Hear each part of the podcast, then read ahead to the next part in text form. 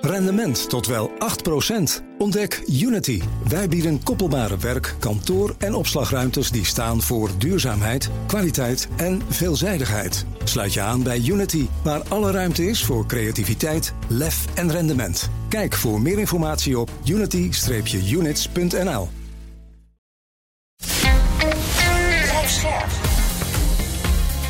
BNR Nieuwsradio.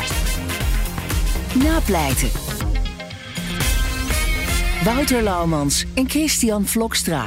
We zeiden net al, hij is in zijn beide benen geschoten, maar dat is door één kogel gebeurd. Dus wat het letsel, het inschotletsel wat er bij hem was, is in zijn linkerbovenbeen zat een inschot, zoals dat heet. Dus in zijn linkerbovenbeen aan de onderkant is de kogel eruit gegaan. En vervolgens is de kogel in zijn hielbeen, dus eigenlijk in zijn hak net onder zijn enkel van zijn rechtervoet, blijven zitten.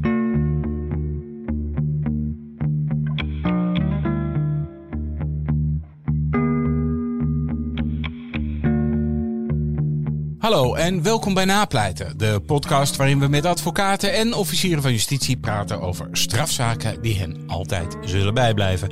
Mijn naam is Wouter Laumans en naast me zit strafpleiter Christian Vlokstra. Welkom Chris. Dankjewel Wouter. Even de huisregels als gebruikelijk. In deze podcast praten we over definitief afgedane zaken en vanwege de journalistieke zuiverheid behandelen we ook geen zaken waar jij, Christian Vlokstra, als advocaat ook maar enigerlei betrokkenheid bij hebt. Chris, heb jij wel eens meegemaakt dat een cliënt uh, werd neergeschoten door de politie? Ja, dat heb ik, uh, dat heb ik zeker wel eens meegemaakt. Uh, het komt niet super vaak voor, maar het komt wel voor dat, ja, dat mensen vooral bij een aanhouding, hè, of bij een aanhouding op heterdaad, of bij het aanhouden later na strafbaar feit, ja, dat ze dan op de vlucht gaan, dat ze, dat ze worden neergeschoten door de politie. Dat heb ik ook gehad, ja. En hoe tref jij een klant dan aan? Is dat, liggen die dan helemaal in de keukels als je dan naar zo'n piketmelding gaat? Nou ja, dat kan dus in theorie afhankelijk hè, van de aard van het letsel. Maar uh, in dit geval ook uh, moest de verdachte in kwestie, want hij was natuurlijk gewoon aangehouden voor een strafbaar feit, moest hij overgebracht worden naar een ziekenhuis. en dan wordt hij daar in het ziekenhuis ja, wordt hij aangehouden, in verzekering gesteld. En dan komen de politiemannetjes voor de deur zitten. en dan verblijft hij in het ziekenhuis. En dan zijn er vervolgens na de voorgeleiding nog steeds zeg maar, medische zorg nodig heeft. En dat kan.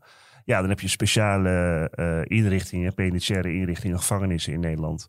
Uh, het Pentziekenhuis in, uh, in Scheveningen. Volgens mij is dat de enige, maar dat weet ik niet helemaal zeker. En, dat, hoe, en wat voor ziekenhuis is dat dan? Is dat gewoon een normaal ziekenhuis, maar dan met tralies? Hoe moet ik dat? Nee, dat is eigenlijk meer een, een gevangenis met daarin ziekenhuis. Een soort van ziekenhuisafdelingen. Zo moet je het meer zien. Maar, dus, en is dat echt gewoon identiek aan een ziekenhuis? Nee, of is het een uitgeklede vorm? Het is een uitgeklede vorm. En als mensen ah, ja. natuurlijk echt specialistische zorg nodig hebben, dan kan het ook niet daar. Uh, maar er liggen gewoon veel gedetineerden liggen daar die ziek zijn of anderszins gewond zijn geraakt.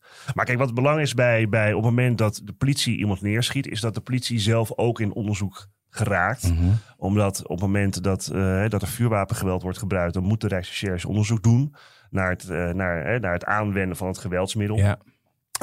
Ja, en daaruit volgt dan een conclusie of de politie dat gerechtvaardigd heeft gedaan of niet. We gaan naar de zaak van vandaag. En die speelt zich af in Amsterdam Zuidoost. Op 3 augustus 2014 loopt een familieruzie daar zo uit de hand dat de moeder van de dan 28-jarige Marvin 112 belt.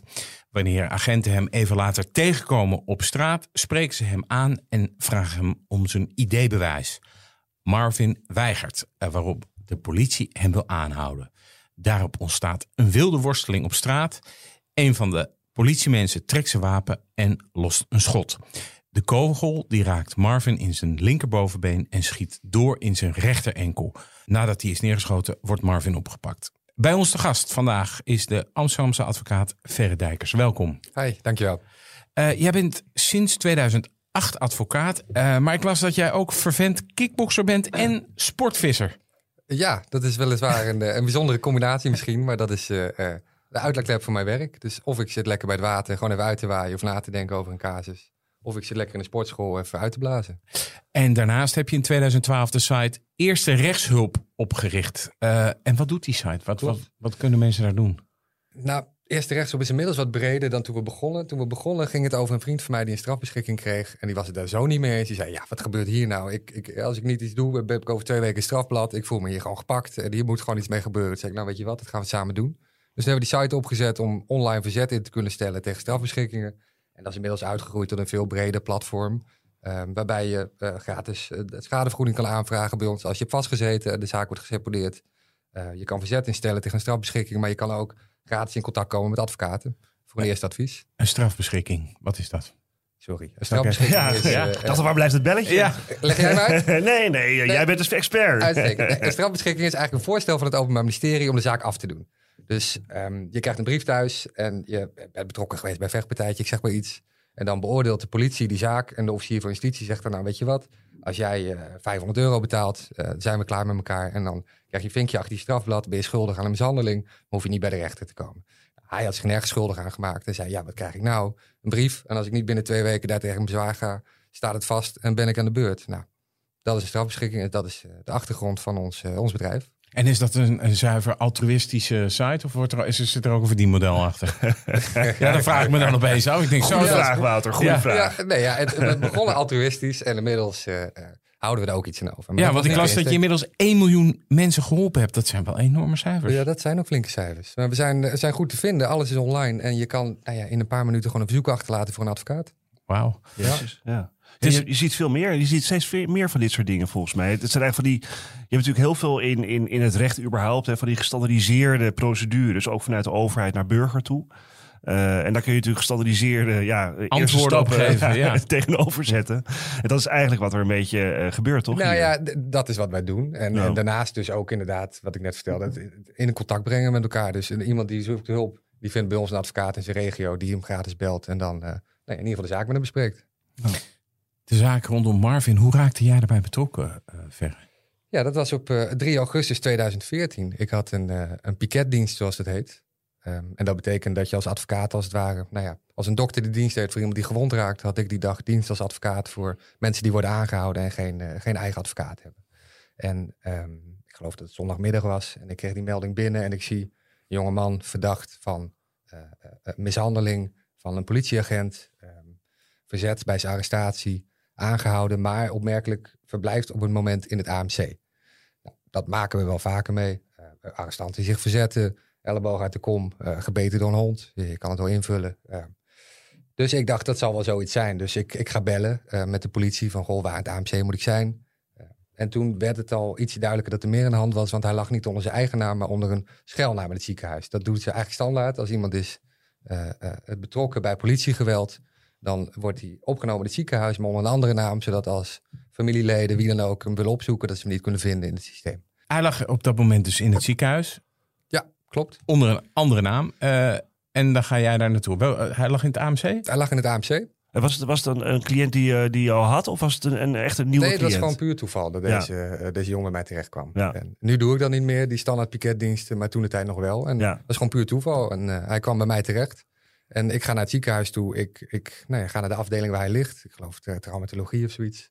En ehm, nou ja, dat, wat jij zo straks bij de inleiding al zegt, dan zitten er twee agenten voor de deur. Ja. Wie bent u? Wat komt u doen? Kom je legitimeren? En nou ja, dan loop je naar binnen en dan ligt daar ja, een jonge man in een ziekenhuisbed van eind 20 met ja, drie gaten in zijn been. Ja. Daar begon het verhaal. En wat zei hij tegen jou? Had hij veel pijn? Hij had pijn, maar hij was vooral ook echt boos. Hij was heel boos op de politie en over de hele gang van zaken. En ehm, ja, dan ga je in eerste instantie ga je met je cliënt in gesprek. Want je eerste bron van informatie voor een advocaat tijdens zo'n gesprek, tijdens zo'n piketbezoek, is ja, wat vertelt de cliënt? Wat is er gebeurd? Nou, daar ben je vaak toch ook een beetje terughoudend in. Want je cliënten zijn niet altijd even objectief ten opzichte van hoe zij het ervaren hebben en, en hoe de waarheid misschien is. Helemaal niet als je net in je been geschoten bent. Nou ja, dan zit je denk ik hoog in je energie. Hij zat wat hoog in de emotie, dat zeker. dus, dus, dus, dus dan Ja. ga je met iemand in gesprek. En dan, nou, wat is er gebeurd? Nou, dan zeg je, ja, ik heb helemaal niks gedaan en ik word zo ondersteboven geschoten. Ik zeg, nou, eh, is het nou precies zo gegaan? Kun je bij het begin beginnen? Hè? Want Ja. dat heb Ja. ik niet zo vaak meegemaakt. Dat En wat was zijn verhaal? Nou, zijn verhaal was, ik had ehm, thuis ruzie. Hij woonde nog thuis. Ehm, had zijn kamer niet opgeruimd. Ja, hij zegt de suffe woorden. 28 jaar. 8, 29 jaar. Ja, nee, maar goed, de omstandigheden thuis. Ja. Eh, had zijn kamer niet opgeruimd. ehm, en kreeg ruzie met zijn moeder en zijn stiefvader. En die ruzie liep wat uit de hand. En die bellen op een gegeven moment de politie. En die zeggen tegen de politie, alsjeblieft, neem die jongen mee, haal hem hier weg. Want dit trekken we gewoon niet. En toen dacht hij, nou, dan ga ik niet wachten. En toen is hij, eh, is hij naar buiten gelopen, heeft zijn spullen gepakt... en eh, liep het Anton de Komplein op in de Belmer. Ja. Nou, daar, ehm, daar liep hij vervolgens, nou ja, eigenlijk met een tasje van wat ga ik nu doen. En ehm, omdat zijn ouders 1 en 2 hadden gebeld, kwamen die vervolgens naar de woning toe. Spraken met De die politie moeder. kwam naar de ja, sorry, woning. de politie kwam naar de woning, spraken met die moeder. Wilt u aangifte doen? Nee, laat maar zitten. Eh, het ging erom dat hij weg is. Hij is weg, weet je, we hebben rust in de tent. Het is goed zo. En ehm, nou, de agenten denken, weet je wat, we doen nog een rondje over het Anton de Komplein. Misschien zien we hem. Ze hadden gezien in het systeem dat hij nog een boete open had staan. Ik geloof 119 euro. En eh, weet je wat, we, we, we kijken wel even of we hem zien. We spreken hem aan en dan kijken we dan wel verder. Nou, vervolgens treffen ze elkaar. ehm, eh, een man en een vrouw, een mannelijk agent, vrouwelijk agent. eh, treffen hem op het Anton de Komplein. Mhm. Spreken hem vervolgens aan en hij is wat recalcitrant. Hij, hij zegt, joh, ik heb hier geen zin in. Familieruzie gehad. Weet je, hebben jullie niks beter te doen? Zondagochtend 11 uur. Eh, eh, nou, je kan het een beetje voorstellen. Ga boeven vangen, maar mij niet lastigvallen. Mhm. En eh, Maar hij, hij- hem werd gewoon gevraagd om zijn ID-bewijs. hè? Dat is een betrekkelijk normale vraag. op dat natuurlijk. moment werd hem gevraagd, kun je je ID tonen? En Ja. ehm, daar kun je, jij zegt normale vraag, dat kun je afvragen. Want er Ja. werd al meteen gesproken over het incident wat er was gebeurd. Ze wisten precies wie die was. Ja. Hij voldeed aan het elementen. Bovendien zegt hij, komen jullie hiervoor? Ja, nou, er was niks aan de hand, dus laat het maar gewoon zitten. Mhm. En vervolgens zegt die mannelijke agent, zegt, ik wil je ID zien. Hij zegt, nou, dat kan, maar dat kan nu niet, want mijn broertje is die aan het ophalen. Hij was portemonnee vergeten thuis. Als je vijf minuten, tien minuten geeft, komt mijn broertje eraan, krijg jij mijn ID. Ondertussen, eerlijk is eerlijk, hij was wel een beetje, eh, had geen zin om te blijven staan. Hij had net ruzie gehad, dus ik kan me ook Ja. voorstellen dat, ook, dat hij op dat moment al een beetje hoog in zijn energie zat. Nou Hij ja, zat- gewoon zo'n typische situatie zoals je dat wel vaker in, hè, in, in, in strafzaken ziet. Dus je hebt gewoon law and order tegenover je staan ten opzichte van een opgewonden, recalcitrante jongeman. Ja, en, en dan komt er nog bij, en dat is niet alleen dat ik van, van hem hoorde, maar later ook wel uit, uit stukken van getuigen uit de dossier heb opgemaakt. Deze agent, toen de tijd 23, was ook wel erg op zijn streep aan het staan. Die wilde ook wel even laten zien zeg maar, wie de baas was en eh, eh, dat die idee getoond moest worden. Nou goed, dat, dat, dat escaleert.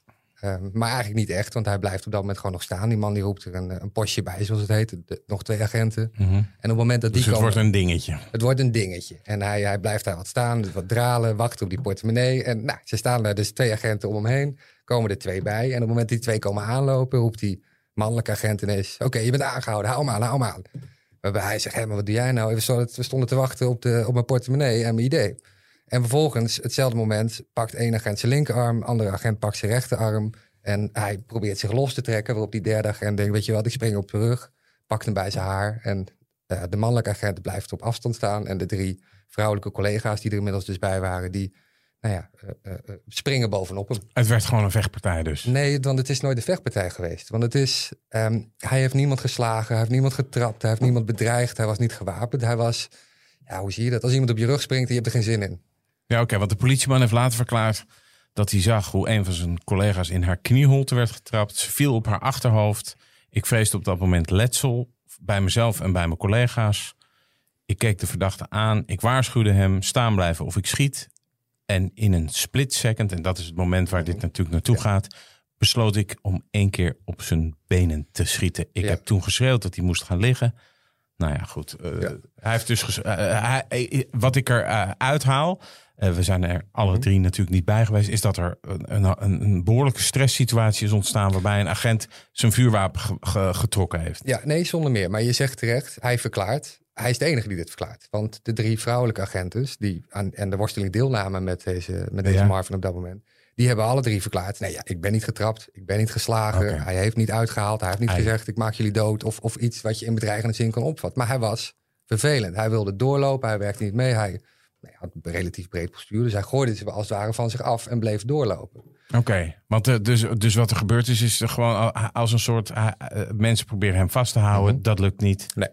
Hij zwaait met zijn armen. En ik zeg dit niet omdat hij mij dit verteld heeft. Maar jij hield net de verklaring van de agent Ja. in kwestie voor. Maar er zijn dus nog drie andere agenten die verklaard hebben. Plus twee getuigen. Ja, ja. En, en die hebben wel allemaal een andere lezing dan wat hij verklaard heeft. En hij heeft natuurlijk ook een belang om dit te verklaren. Want hij is Snap zelf ik. ook onderzoek geworden van een strafrechtelijk onderzoek. Mag ik even terug, hè? Want we waren bij het ziekenhuisbed. Ja, En dit is wat er verteld werd. ja, en wat Ja, allemaal het, snel. eh, nee, maar dat is helemaal niet erg. Dat is ook goed hoor, dat, dat het, het beeld een beetje compleet eh, is.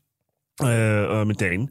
Eh, maar ik vroeg me even af, hè, want normaal gesproken, hè, als je natuurlijk een, een, een, een, een verdachte bezoekt in het arrestantencomplex, hè, dan ga je met hem in gesprek, omdat hij vervolgens in verhoor gaat. hè, en wat ga je daarin adviseren, wat gaan we daarin doen, en wat gaat er de komende dagen gebeuren, tot aan een eventuele voorgeleiding. Maar deze jongen, die, kom jij, eh, die bezoek jij in het ziekenhuis terwijl die eh, in zijn benen geschoten Ja. is. Eh, moest hij nog, moest hij nog geopereerd worden? Ging hij überhaupt gehoord worden? Hoe, hoe, Ja. hoe, hoe zat dat op nee, dat moment terecht. daar? Nee, het verhoor zou op dat moment niet plaatsvinden. Want Nee. medische zorg was, stond op dat moment op één. Ehm, alleen de vraag is een beetje, wat moest er met die jongen gebeuren? Want eh, het merkwaardige was, eh, we zeiden net al, hij is in zijn beide benen geschoten. Maar dat is door één kogel gebeurd. Dus wat het letsel, het inschotletsel wat er bij hem was, is in zijn linkerbovenbeen zat een inschot, zoals dat Ja. heet. Dus hij is de kogel naar binnen gegaan. In zijn linkerbovenbeen aan de onderkant is de kogel eruit gegaan. En vervolgens is de kogel in zijn hielbeen, dus eigenlijk in zijn hak, net onder zijn enkel, van zijn rechtervoet blijven zitten. Ai. Dus één kogel heeft een, een, een baan afgelegd door het linkerbeen, voorzijde, onderzijde, in de rechter enkel, Ja. hielbeen. En nou ja, de vraag was, eh, eh, hoe moet dat behandeld worden? Nou, gelukkig voor deze jongen was er geen sprake van een slagadelijke bloeding. Dus het linkerbeen, ja. daar zat eigenlijk gewoon een gat in. Ja, laat Ja. heel plat zeggen. Ja, want je kan lelijk gewond raken van een schot in het been. Oeh, Hè? Je nou kan ja. zelfs overlijden. Als je Nou, ik heb eens een keer een strafzaak gehad waarbij iemand in zijn been werd geschoten en overleed. Ja. Het kan. Ja, nou, sterker nog, als ik cli- eh, cliënten bijsta die, die voor een, schiet, voor, eh, die voor een schietpartij eh, terecht staan. En die schiet op benen, dan legt het ook bij ministerie vaak uh, poging Poging doodslag. Zeker, ja. ja, legt ze te lasten. Maar werd deze jongen, die had een gat in zijn been, had Ja. een gat in zijn, of anders had een kogel in zijn hiel. Ja, Maar die, moest hij nog geopereerd worden? Of? nee, dat was toen de vraag Ja. van wat moeten we doen? En ehm, uiteindelijk hebben de arts gezegd, nou dat linkerbeen, dat moet gewoon herstellen. Dus daar hebben ze eigenlijk niks aan gedaan. En dat moet gewoon, ja, dat, dat, Dichtgroeien. dat moet dichtgroeien. Dat rechterbeen, dat zat natuurlijk in die hiel, zat nog een kogel op dat moment. Een volledige kogel. En eh, de vraag was, ja, kunnen we dat eruit halen? Maar dat hielbeen, dat was zo verbrijzeld en er lopen zoveel zenuwen. En dat was zo ingewikkeld dat ze gezegd hebben, we laten het eerst wel een tijd zitten. Geloof dat ze het pakken met een maand of acht later alsnog eh, uit het hielbeen. Dus dat is echt wel een zware, hele zware verwonding. nou, ja, absoluut. Want hij heeft, eh, ik denk, zeker bijna anderhalf, twee jaar op krukken gelopen. En even los van het psychische trauma, wat je natuurlijk ook aan overhoudt. Ja. Want ja, het, eh, het is ook niet niks. Waar werd hij van verdacht toen jij hem eh, bezocht? Nou ja, toen ik hem bezocht, inmiddels van mishandeling van een ambtenaar tijdens rechtmatige uitoefening van zijn werk. Ehm, maar het begon dus allemaal met het niet tonen van de legitimatie. Want ze waren niet naar hem op zoek om hem aan te houden voor dat huiselijk geweld. Want er was helemaal geen sprake van een aangifte. De moeder wilde dat ook niet. Ze was lang blij dat hij weg was. Ja. Dus het begon ermee dat deze agent oordeelde, weet je wat, deze jongen kan zijn legitimatie niet tonen. We gaan hem aanhouden. Nou, dat werd hem niet goed uitgelegd, waardoor hij verontwaardigd was. Die worsteling ontstaat. Ja, en die worsteling escaleert. En wat er vervolgens gebeurt is dat er dus, nou ja, dit, dit, het merkwaardige is, de man die geschoten heeft, heeft zich geen moment bemoeid met het hele incident. Die is op een meter of twee afstand gaan staan en die is gaan kijken hoe zijn drie collega's het vervolgens eh, eh, hem eh, op de rug sprongen. en dat was wel de man zeg maar, die in eerste instantie ook het idee bewijs vroeg. ja, dezelfde man.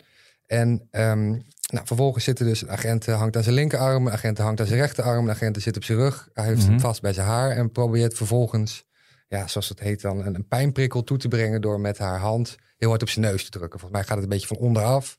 En dan is de bedoeling om iemand echt even te dissociëren met de pijnprikkel. En Maar dan dat is iets wat je leert bij de politie. kennelijk. Ja. En, eh, En bij kickboksen en bij sportvissen. Nee, niet bij sportvissen. Nee, ja, aaien we alle vissen als we weer Ja. terugzetten het water. Maar, maar ehm, dat lukte dus allemaal niet. En vervolgens, eh, die dames krijgen hem gewoon niet onder controle. Nee. Die besluiten vervolgens, weet je wat, we gaan hem pepperen. Dus een van die dames die springt van zijn rug af, die rent naar de voorkant toe en die begint, eh, begint flink te pepperen. Met als resultaat. dat Pepperspray is dat. is Ja, een soort, poeder, een soort Ja. spray die je in je gezicht krijgt. Met de om, eh, bedoeling om je ook, nou ja, dat je je zicht Ja. wordt verminderd, je ademhaling enzovoort. Het werkte voor geen meter. In ieder geval niet bij hem, misschien wel bij die dames, maar hij, het had geen invloed op hem. En vervolgens ehm, vallen ze eigenlijk allemaal op de grond. Hij ligt op dat moment op zijn buik, draait zich om, schot Been. en in beide benen. Maar mag ik nog even vragen, want wat me nu, nu niet duidelijk is. Waarom, want wat- zoals je het eerst vertelde, Mhm. ze waren aan het wachten op zijn broertje die dat ideebewijs kwam brengen. Dus waarom werd hij nou überhaupt... Ja, dat Aangehouden tot de dag van vandaag. Nee, ja, voor zijn idee. Omdat hij zijn idee niet wilde tonen. Dus het merkwaardige is, de, de man in kwestie zegt... oké, we wachten op je broertje. Ja, Maar stiekem hij aangehouden. eigenlijk gewoon op zijn collega's. En op het moment dat die collega's aankomen lopen, zegt hij: Oké, je bent aangehouden. Ja, maar dat is natuurlijk een. daar, eh, Oké, dat geloof ik natuurlijk allemaal zit. Er een zit, een, er zit, zit natuurlijk een hoogoplopend emotioneel gesprek. Mhm. Vindt daar natuurlijk plaats. Nee, maar, kijk- maar goed, kijk, voor, ik- ik- weet je, iedereen snapt dat de feitelijke omstandigheden anders zijn dan de juridische werkelijkheid. Maar op het moment dat je natuurlijk gaat aanhouden en dergelijke, ja, dan moet er wel sprake zijn van een verdenking. Hè? Dat is nou helemaal zo. Ehm, eh, wat, ik me nog even, wat ik me nog even afvroeg, dus hij moet daar geopereerd worden, maar kon Mhm. hij wel gewoon zeg maar het normale traject in? Dus zeg maar de IVS en de voorgeleiding en dergelijke. De IVS, de verzekeringsstelling. Ja? Dus als men dat mensen worden aangehouden, dan kunnen ze drie dagen worden vastgehouden. Eh hebben we al heel vaak over gehad. Hè? En dan ja, maar die- eh, eh, IVS ja, zeker. is de eerste Ja. keer dat het. eh En dan binnen die wordt het drie dagen. wel heel specialistisch. Nee, zeker. Worden ze, worden ze voorgelegd bij rechtercommissaris. Is dat traject hier gewoon zo gelopen? Ja. Of hoe is dat hier gegaan? Nee, exact. Eigenlijk als het ware die op het politiebureau was geweest. Het enige verschil was, hij lag in het ziekenhuis. En, en in plaats van Ja. op het bureau. En, en de politieagent zaten voor de deur. En hij werd dus daar gehoord. De rechtercommissaris is daar gekomen. En uiteindelijk is hij na drie dagen geschorst. Eigenlijk is het natuurlijk een kwestie van niks. Hè? Het gaat helemaal nergens over. Maar het, het meest bizarre is natuurlijk één. Dat het gebeurt. Maar het meest bizarre vind ik nog steeds dat eigenlijk ja, het, het, het een, bizarre, eh, eh, eh, een bizarre reactie is geweest van de betreffende agent. Ook, ik heb natuurlijk ook die, al die agenten gehoord hè, en omstanders. En die drie vrouwen, twee daarvan zeiden ook gewoon, joh, ik heb het wapen niet gezien. Ik had hem notabene vast. Ik dacht op het moment dat ik het schat hoorde dat ik zelf was geraakt. Ja. Even gewoon- duidelijk, want ja. eigenlijk zijn er dus twee trajecten dan op dit moment. hè. Je hebt enerzijds natuurlijk de, de, de zaak tegen jouw cliënt. En die werd uiteindelijk die werd vervolgd. Nee, laat, laat daar dan mee beginnen. Want Ja. hij, hij is inderdaad verdacht. Terecht, hij is verdacht, hij ligt in het ziekenhuis. Er komt op een gegeven moment een rechter bij en die moet beoordelen of hij na drie dagen naar huis mag. Of dat hij nou ja, naar de Langer gevangenis wordt vastgehouden, vast- ja. vastgehouden. Die zei, weet je wat, eh, je wordt geschorst. Dus oftewel hou je aan de afspraken en hoef je niet, eh, niet onder toezicht van politie te blijven. Ehm, en het merkwaardige is dat procesverbaal wat daar aan de grondslag lag, daar zat eigenlijk helemaal niks in over het hele schietincident. Er zat alleen een aangifte in van een mishandeling, een hele medische verklaring van een van die agenten die wat last van de hand had. En hij werd vervolgens daar gehouden voor, nou ja, eh, eh, eh, de vechtpartij, nou ja, vechtpartij zeg ik nu, voor de worsteling, worsteling die daar met- plaatsgevonden die daar plaatsgevonden Ja. had. Ja. Ja, maar het is zo. Ik heb het even nagezitten kijken net. eh, en dat is het aantal. De politie schiet eigenlijk niet vaak. Hè? Het gebeurt eigenlijk niet vaak, Chris, dat er niet. geschoten wordt. Nee, ik bedoel, ja, goed. Kijk, het is, eh, we denken dat het wel vaak gebeurt. Maar als het gebeurt, is het ook meteen vaak Ja. wel in de media. Ik zie, ik Eh, maar zie dat er echt mensen worden neergeschoten door de politie, ja, dat gebeurt niet zo heel vaak. Nee. Ja, even voor, het, voor de luisteraar. In 2021 ehm, en is er door de politie 78 keer gericht geschoten. Dus dat, is, dat betekent wapen trekken, mikken, schieten.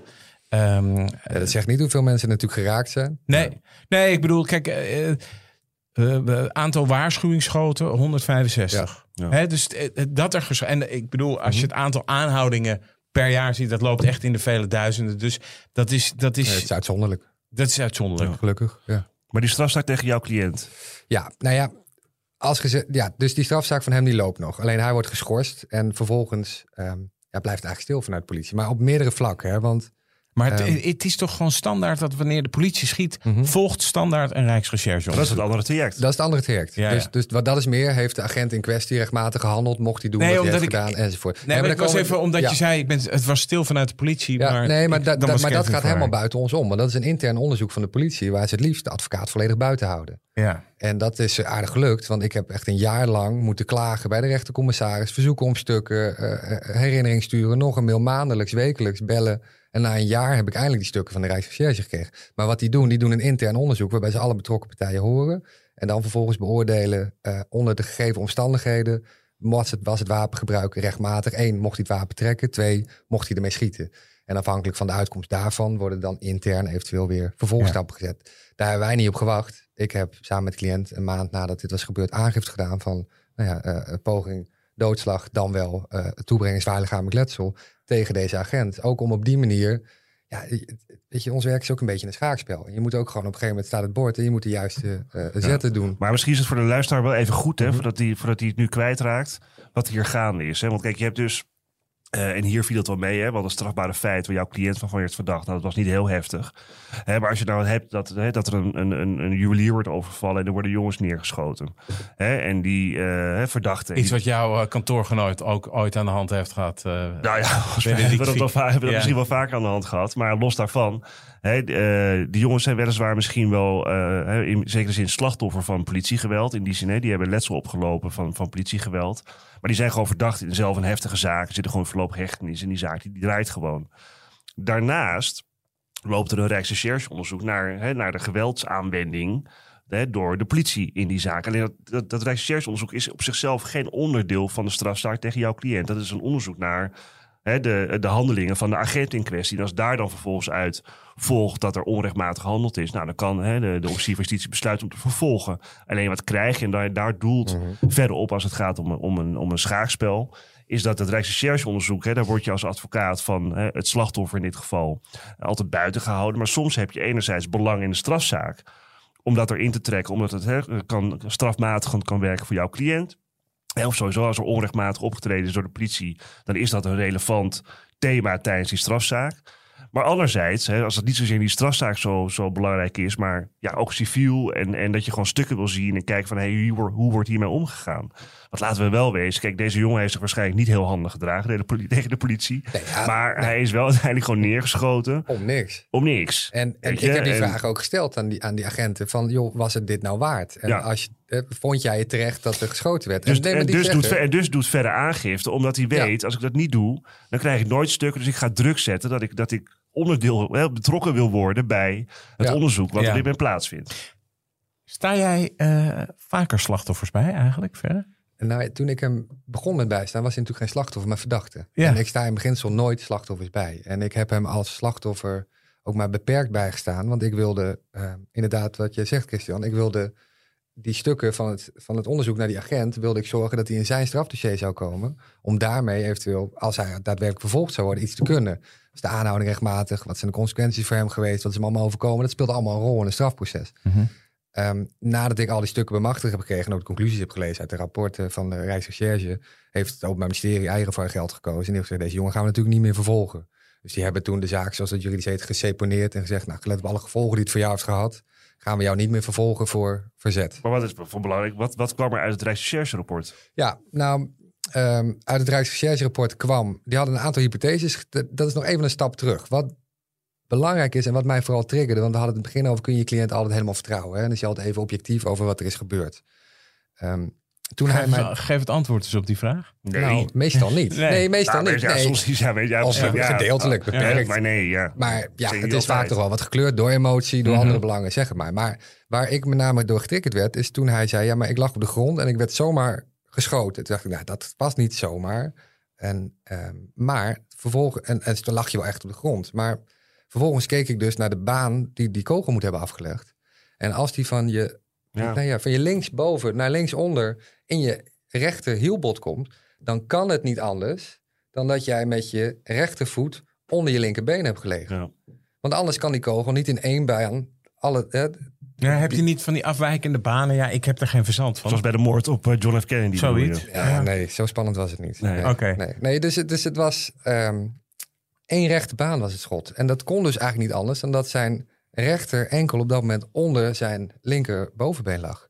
En dan, nou ja, dus dan zijn er twee, dan ga je nadenken. Er zijn er twee scenario's. Of eh, eh, deze jongen had Karate Kid gekeken, deed de kraanvogelmove en werd toen ondersteboven geschoten. Niet heel waarschijnlijk. Of hij lag op de grond. Anders kan die, dat letsel op die manier niet zijn ontstaan. En waarom is dat van belang of je op de grond eh, lag of niet? Nou ja, omdat de politie eh, eh, eh, niet zomaar geweld mag uitoefenen. De politie moet telkens kiezen tussen het geweld wat ze mogen uitoefenen, wat, wat ze daarmee kunnen bereiken en of het proportioneel is en onder de gegeven omstandigheden redelijk dat ze dat geweld uitoefenen. Nou, ten eerste instantie ging het hier natuurlijk helemaal nergens over, namelijk over een jongen die zijn idee niet toont, die recalcitrant wordt. Ehm, maar de man, en jij hield aan het begin van deze podcast voor wat hij verklaard had, zei hij stond, liep naar mij toe. Creëerde daarmee een bedreigende situatie voor zichzelf, waarom hij vond dat hij dat wapen mocht gebruiken. Maar als je op de grond ligt, kan dat verhaal dus niet kloppen. Had jouw cliënt een strafblad? Die had wel een strafblad, ja. Waarvoor? eh? Ja, ik geloof het wat diefstalletjes, een vechtpartijtje een keer. Die stond niet bekend als de lokale Hannibal de Lecter die eh, eh, eh, gevaarlijk was voor de maatschappij of voor agenten. Oké, maar wisten die politiemensen met wie ze te maken hadden? Of, eh, eh, Die krijgen dat bij de melding door, maar die hadden niet specifiek de vrees van... Die vuurwapengevaar zou Nee, zijn totaal. Nee, omdat, nee, ik vraag het even Nee, specifiek. maar terecht vraag. Nee, maar hij is nooit. Maar er was ook geen sprake van wapengebruik, dreiging daarvan. Ja. Het is niet geslagen, niet getrapt. Het was Ja. gewoon een, een, een duwen trekken. En op de grond vallen en, en dat loopt uit de hand. Kijk, juridisch is het wel even goed om, eh, om, om, om in het achterhoofd te houden, of, of eigenlijk misschien wel in het voorhoofd zelfs. Hè, dat je, je hebt de zogenaamde AMS-instructie geweldsaanwending. Ja. Waar het volgt in, in, waar een soort van kader wordt geschetst Ja. waarbinnen de politie eh, geweld mag uitoefenen. En op het moment dat de politie geweld uitoefent, dan kan dat natuurlijk in principe een, een poging doodslag of een doodslag of een moord. Ja, weet je, het kan een poging zwaar. Het kan van allerlei strafbare feiten aan zich opleveren. Alleen als ze hebben gehandeld conform die AMS-instructie, eh, dan worden ze nooit vervolgd überhaupt. Ja, omdat, dat, hè, omdat dat gewoon een, een, een rechtvaardigingsgrond is voor, voor de politie om het geweld te gebruiken. En dit is natuurlijk heel belangrijk, want het ra- raakt natuurlijk het geweldsmonopolie van de staat. Hè? Precies. Dus dat, je, dat alleen de staat Precies. geweld mag gebruiken. En, eh, eh, maar goed, je hebt natuurlijk ook wel twijfelgevallen. Of gevallen waarbij niet op, zozeer op grond van de ambtsinstructie is gehandeld. Maar dan, is, dan heeft, geldt ook voor een politieagent dat hij zich nog steeds kan beroepen op bijvoorbeeld hè, de, de, de normale rechtvaardigingsgronden die wij allemaal hebben. Noodweer, noodweer, excess. ja.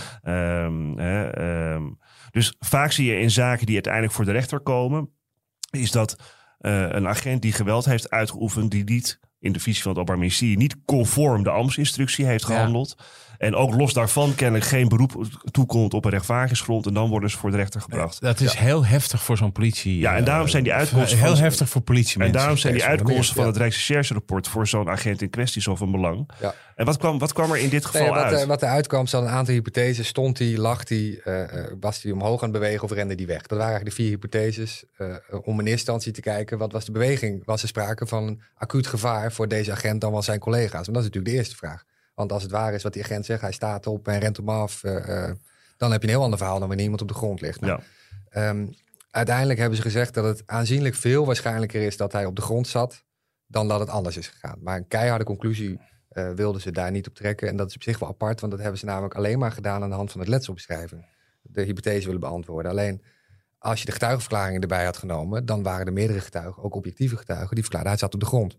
Maar waarom hebben ze die... Sorry, Ja, dit nee, kan niet volgen. Nee, ja, ik kon het ook niet volgen. Nee, dus er, zit, dus er wordt onderzoek gedaan door de Rijksrecherche. Ja. Die laat allerlei hypotheses los en die geven vervolgens antwoorden op die hypotheses. En die zeggen dan van ja, maar wij laten de rest van het dossier buiten beschouwing. We kijken alleen naar het letsel. En op basis van het letsel kunnen we niet 100% zeker zeggen of die stond, zat, lag of wegliep. Oké, Maar goed, op basis van het hele dossier kan ik wel zeggen, ja. Eh, het is aanzienlijk aannemelijker, gelet op de baan van het schot, wat de getuigen verklaren enzovoort, dat hij inderdaad op de grond zat. En waarom, en waarom de- eh, Ja, eh, even speculeren, Mhm. waarom denk jij dat ze, daar, eh, dat ze dat niet meewegen? Ja, laat ik daar mij niet over, dat weet ik niet. Ik vind het lastig. Ja, maar goed, kijk, het is, kijk, er is natuurlijk altijd, zeker bij verdachten, eh, maar ook bij eh, advocaten en mensen in het rechtsbedrijf, ehm, eh, toch soms wel het gevoel. Het is natuurlijk wel de slager die een beetje zijn eigen vlees keurt. Hè? En, dat, dat is wel. ehm, eh, eh, dat zeggen ze over advocaten ook wel. maar, dit gaat natuurlijk, maar dit gaat natuurlijk wel om iets anders. Hè? Dit is de staat in de uitoefening van het geweldsmonopolie. Mhm. Ehm, en op het moment dat de staat hè, in de vorm van een agent eh, dat uitoefent, dan wordt dat vervolgens onderzocht door de Rijksrecherche. In een onderzoek wat echt best wel gesloten is en niet weinig transparant is. En Een waarin- beetje zoals een dekenonderzoek. Ja, kijk, maar ook daarvoor geldt dus weer hè, dat, dat zij geen geheimhouding kennen. Kijk, wij kennen geheimhouding. Maar ja, goed, zij kennen geen geheimhouding. Kijk, Ja. de politie opereert in alle transparantie en openbaarheid, als het goed is. Ehm, eh, en dat er soms uitkomsten, dat er gewoon te vaak uitkomsten zijn, laat ik het zo formuleren, waar je gewoon serieus vraagtekens bij kunt zetten. En we hebben natuurlijk ook de zaak gehad van, van Mitch Henriques, weet je, waar, waar een Rijksrecherche-rapport uitkwam met, met conclusies op basis van beelden die heel slecht waren, toen, terwijl gewoon bleek dat er veel betere beelden waren. Eh, laat ik het zo zeggen dat soms het gevoel eh, ontstaat dat er met heel veel eh, welwillendheid naar de eh, rechtspositie van de agent in kwestie wordt Ja. gekeken. Nou, dat is ook wel het Ehm, gevoel wat bij mijn cliënt heel erg blijven hangen. En dat vind ik ook ergens, ja, dat klinkt heel gek. Is dat niet misschien ook een beetje begrijpelijk, omdat er straks dan anders Nee. niemand meer bij de politie wil werken? Nee, dat, is- dat is niet begrijpelijk, omdat, kijk, je kunt in de, kijk, op het moment dat de staat ernstig geweld tegen eh, een burger uitoefent, Ja. dan kan dat alleen maar, dat geweldsmonopolie kan alleen maar bestaan bij de gratie van het feit, op het moment dat het wordt uitgeoefend, dat het ook goed, zorgvuldig en transparant wordt onderzocht. Ja. Kijk, als dat niet zo niet gebeurt, dan, dan, dan, hè, dan, kan dat geweldsmonopolie, dat boet gewoon aan gezag in. Weet je? Dus dat, dat moet je niet hebben. Je moet dat, het is niet anders. Maar kijk, dat betekent ook, er zit ook een andere kant. Kijk, het is niet zo dat, dat, dat Verre of ik vinden, hey, van die, die politie moet eens even normaal gaan doen of zo. Maar die moeten ook goed opgeleid worden. En er moet ook voldoende geld zijn dat ze in dit soort, hoe ze, hoe, hè, dat ze getraind worden. Hoe moet je in dit soort situaties Ja. optreden? En dat er genoeg getraind wordt. En dat er genoeg getraind wordt op vuurwapengebruik. En, maar daar moet er ook in geïnvesteerd worden. Want je kunt ook, kijk, ik kan me ook wel voorstellen dat als ik als, ik als 23-jarige of 26-jarige opeens in de kluwe mensen sta die me half aanvallen of niet. Ja, ik ga niet zeggen dat ik niks geks doe dan met mijn wapen. Dat kan best wel. Ik heb wel eens meegedaan aan een politietraining. En eh, daar ging het ook over eh, vuurwapengebruik. En daar werd die geweldsinstructie werd daar echt eh, heel hard erin geramd. Ja, maar die moeten in gewoon blijven natuurlijk, Ja, ja. in de loop der jaren. Ja. En het beeld wat bij mij achterbleef is dat je denkt van zo, dat is een, dat is een van de belangrijkste instructies ongeveer van het, eh, van het ja, politiewerk. en die wordt er, de- daar, wordt, daar wordt in elk geval niet lichtzinnig mee omgesprongen. Nee, maar dat, maar dat is ook Nee, helemaal niet nee. onze indruk, hè, voor alle duidelijkheid. Dat, Alleen dat, kan wel dus af en toe echt gewoon verkeerd gaan. Ja. En Ja. dan moet, wat jij zegt, niet de slager zijn eigen vlees keuren. Dat, Ja. dat is niet helemaal akkoord, Nee. denk ik. Maar je zegt dat Rijksrecherche-rapport, dat leek wel welwillend te zijn ten aanzien van de agent in kwestie. Maar wat, welke conclusies kwamen eruit? Want hij werd wel vervolgd. Ja, Nou, uiteindelijk is er eh, een jaar later werd de conclusie ge- eh, getrokken dat de agent ten onrechte zijn vuurwapen had gehanteerd. En dus inderdaad, naar aanleiding van de aangifte van een cliënt, hij vervolgd zou worden. Ja, dus hij had dus niet conform die Amst-instructie Nee, gehandeld. Nee, Nee. Ja. nee en, en met name, eh, kijk, jij noemde het net. ehm, die Amst-instructie die zegt natuurlijk dat je eigenlijk alleen een vuurwapen mag hanteren op het moment dat iemand anders vuurwapen gevaarlijk is. acuut levensgevaar is voor de veiligheid van politieagenten. Of dat je als het ware een levensgevaarlijk iemand anders laat wegkomen. Nou. Daarvan was allemaal geen Ja. sprake. Nee, dat, dat is, dat, daar komt het wel eens een Ja. beetje op neer. Ben jij daar, want jij stond hem, eh, eh, stond jij hem toen nog bij in, in die straf? Want die wordt op een gegeven moment geseponeerd. Ja, die zaak is uiteindelijk, denk ik, een jaar of anderhalf jaar later geseponeerd. Eh, maar tot het moment dat de zaak geseponeerd wordt, ben je als advocaat betrokken in de zaak. Dus Ja. ik heb direct vanaf het eerste moment alle agenten opgegeven als getuigen, alle omstanders gehoord als getuigen. Ik heb gevraagd of de videobeelden waren, want je denkt altijd op de komplein midden in de Oh, dus je hebt eigenlijk in het kader van, je, van de strafzaak van je cliënt... Exact. heb je je eigen recherche Dat bedoelde ik zo Je- straks je, met verder het dijkers, schaakspel, ja, nee, het precies, schaakbord ja, opzetten. ja. Ik werd zelf, want ik wilde niet wachten. Ik, ik voelde al dat ik werd tegengewerkt vanaf het begin. Er ontbraken stukken, Rijksrecherche gaf niet thuis. Ehm, dus dan ga je, om te voorkomen dat je, nou ja, weet je, over twee jaar ineens alsnog een, een rechtszaak hebt misschien. En dan getuigen niet meer goed kunnen herinneren, jezelf Ja. eh over achterhouden. Dus ben heel proactief erin gestapt. En ja, dat heeft uiteindelijk geen windeieren gelegd. Nee, want dan op een gegeven moment dan wordt die zaak eh geseponeerd. Dus Ja. dan, eh, dan heb jij al dat werk voor niks gedaan. Dan, nou ja, voor Nou ja, niks, nee. Dat heeft juist geleid tot Ja. kennelijk het CEPO. Ja. Precies. Nee, dus in beginsel, kijk, iemand kan worden vrijgesproken of de officier van justitie kan de handdoek gooien. In het laatste geval gooide de officier de handdoek. Dus voor mij was daarmee die winst binnen. En voor hem, nou ja, geen goede resultaat binnen, Een goed ja. resultaat. Maar ehm, kijk, wat zijn grote belang was, dat hij anderhalf jaar later nog steeds niet kon lopen. eh, geen passende arbeid kon vinden, elke dag pijn had. En wilde graag een vergoeding van justitie. En ik, dat traject heb ik zijdelings meegemaakt. Want ik heb hem, nou ja, met alle stukken die ik in de strafzaken heb kunnen bemachtigen, heb ik doorgegeven aan een letselschadeadvocaat. Die is ermee aan de slag gegaan, een heel kundige advocaat ook. Maar die, dat heeft geduurd tot 2020, zes jaar voordat hij een uitkering heeft gekregen van de staat. Maar hield dat verband met de strafzaak tegen de agent? Nee, of nee dat- omdat zij hebben vanaf dag één gezegd... nee, wij zijn niet aansprakelijk. En als we al aansprakelijk zijn, dan komt dat eh, eh, maar gedeeltelijk ten koste voor, voor onze rekening... want je hebt ook eigen schuld in de worsteling. Maar wacht even. Het Openbaar Ministerie besloot deze agent te vervolgen. Ik volg het ook niet. Dat, maar was, in, dat was in 2000? 16, 15. Nee, 15. Ja, in, in, Toen kwam een eh, vervolgingsbeslissing, kwam in 2015. In 16 is hij Ja. daadwerkelijk voor de rechter. En, en de politie stelde zich in 2020 op het standpunt dat ze niet aansprakelijk Nee, waren. tot 2020. Dus in 2014, 15, 16, 17, 18 heeft die Wacht procedure even, gelopen. ik ga even ingrijpen, Ja, sorry. jongens. Sorry. Eh, er wordt, eh, want ik heb hier wat data op mijn Ja, scherm dat is misschien staan. wel goed, ja. Ja, 15 november 2016 is de strafzaak tegen de eh, politieman. Ja. Hè, die wordt vervolgd. Ja. Er wordt geëist 100 uur werkstraf eh, onvoorwaardelijk. Dat wordt eh omgezet, of twee weken later is het vonnis voorwaardelijke werkstraf. Dus hij, de agent in kwestie is veroordeeld. Hij, hij is schuldig bevonden aan eh, het toebrengen van het zwaar lichamelijk letsel aan mijn cliënt. Maar is daar feitelijk niet voor gestraft. Dat wil zeggen, alleen is schuldig bevonden. En de rechtbank motiveerde dat door te zeggen van ja, maar het was maar een jonge agent. Die kunnen we niet alles kwalijk nemen. Maar hij heeft uitstekende beoordelingen. En de liggende twee jaar heeft hij goed gewerkt. Dus hij verdient geen straf. En dat is dus ingewikkeld bij de civiele procedure. Maar is daar geen schadevergoeding ingediend dan toen? Nee, heb ik bewust niet gedaan. Want Nee. als benaalde partij kun je natuurlijk eh, in een strafzaak maar beperkte schade Ja, vorderen. misschien wel goed voor de luisteraar. hè? Kijk, als de, de benaderde partij dat slachtoffer schade heeft... Hè, dan kun je dat eigenlijk op twee manieren verhalen op de dader. Via, via de strafzaak, dan kun je je voegen als partij. Eh, of via een aparte civiele Ja. procedure. En zeker als je, hè, als je complexe schade hebt... Ja, dan wordt een strafzaak al, eh, wordt al snel niet, eh, niet de beste weg gevonden om dat te gaan doen. Dus nee, en, als je het wel doet en het mislukt, kun je het niet meer civiel recht doen. Nee, precies. Dus dat risico wilden we niet lopen. Nee. Dus vandaar dat ik echt een, een letselschade specialist heb ingeschakeld voor hem. En die is met hem dat pad gaan bewandelen. Maar die werd dus voortdurend tegengewerkt door de staat. Die zei van ja, maar wacht even, wij gaan deze jongen niet betalen. Want hè, hij had maar mee moeten werken. ja. En dat, dat traject heeft dus zes jaar geduurd. Jezus. Ja, nee, en dat, oh, en, nou ja. Dus je moet je voorstellen, je wordt ondersteboven geschoten voor het niet tonen van je idee. En tuurlijk kan hem een verwijt gemaakt worden. Hij had gewoon mee moeten werken, was het allemaal niet gebeurd. Je wordt vier, vijf dagen later word je uit het ziekenhuis ontslagen. En je hoort nooit meer iets van de politie. En als ik niet volle bak erin was gegaan, had hij geen Maar vergoeding ze zijn gehad. nooit op eigen houtje op enig moment Geen eh, bloemetje, gekomen, geen niks. brief, geen Nee. excuses, geen voorstel van joh, hoe gaan we de schade afwikkelen? Eh, wij vinden het heel vervelend, hoe gaan we het oplossen? Nul. Ja, maar ja, dat zie je vaak. Kijk, zelfreflectie bij de hele overheid. Dat geldt voor alle nee, instituties. dat- is, zonder eh, meer. heel Maar lastig, het, is, het is wel, ja. Nee, Heftig, goed, ik heb ja. me daar wel even aan, eh, aan verbaasd, ja, over verbaasd. Hoe kijk jij nou terug eh, op deze zaak? Nou, dat een, een, een, een heel na ongeluk in een heel klein hoekje zit. En dat, Ja. dat, dat, dat je dus zomaar eigenlijk je hele leven overhoop, letterlijk overhoop geschoten kan worden. Door gewoon op, in een emotionele bui de verkeerde beslissing te nemen. En dat geldt dus eigenlijk voor alle partijen in dit geval. Want ook de agent was, zei later, ja, ik zat onder stress. Ik, ik, ik, ik vrees voor mijn collega's. Ik zag geen andere uit. Ja, hij heeft ook later ook gezegd ik, ik- dat hij dit echt niet wilde. Nee, dat Tuurlijk begrijp ik niet. Nee, niemand wilde dit. Maar het is natuurlijk heel merkwaardig als iemand op de grond ligt en wordt vastgehouden, notabene door collega's, om dan een schot te lossen. Die mensen, zijn collega's dachten zelf dat ze geraakt waren. Ja, en voor agenten geldt wel. Hè, dat hebben we ook wel eens even gehad over verpleegsters en en mensen in professionele beroepen. Ja. Hè, die hebben zo'n garantinstelling, kan je kunnen zeggen. Dus die hebben die... Wat? Daar- dat Sorry, meer van- een even. garantinstelling heet dat. Dat is Zeg maar in het, daar kun je hogere eisen aan stellen qua eh, eh, eh, hoe hun handelen eruit moet zien. Ja, ik formuleer het helemaal bagger, maar je- men snapt misschien wat ik bedoel.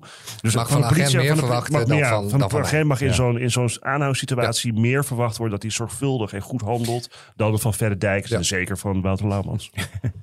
Hoe is het, eh, hoe is het nu met eh, je cliënt? Ik heb hem eh, vanmiddag nog even gesproken, want ik wilde natuurlijk zijn toestemming, dat had ik al, maar Ja. om, om met jullie erover te praten. En ik vroeg, zijn er nog opmerkingen of bijzonderheden?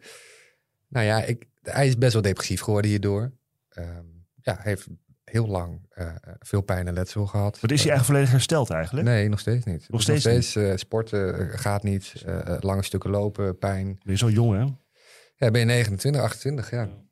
Jezus. En ook zijn kansen op de arbeidsmarkt zijn daardoor ook, ook verminderd. Ja, Het is geen verhaal met een heel happy end. eh het spijt me.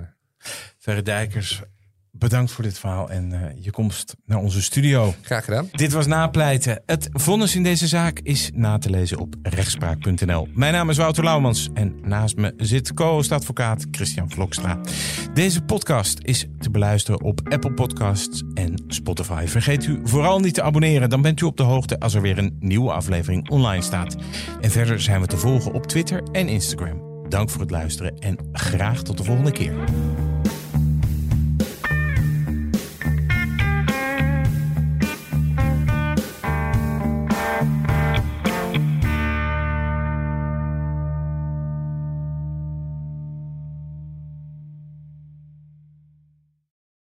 Rendement tot wel 8%. Ontdek Unity. Wij bieden koppelbare werk, kantoor en opslagruimtes die staan voor duurzaamheid, kwaliteit en veelzijdigheid. Sluit je aan bij Unity, waar alle ruimte is voor creativiteit, lef en rendement. Kijk voor meer informatie op unity-units.nl.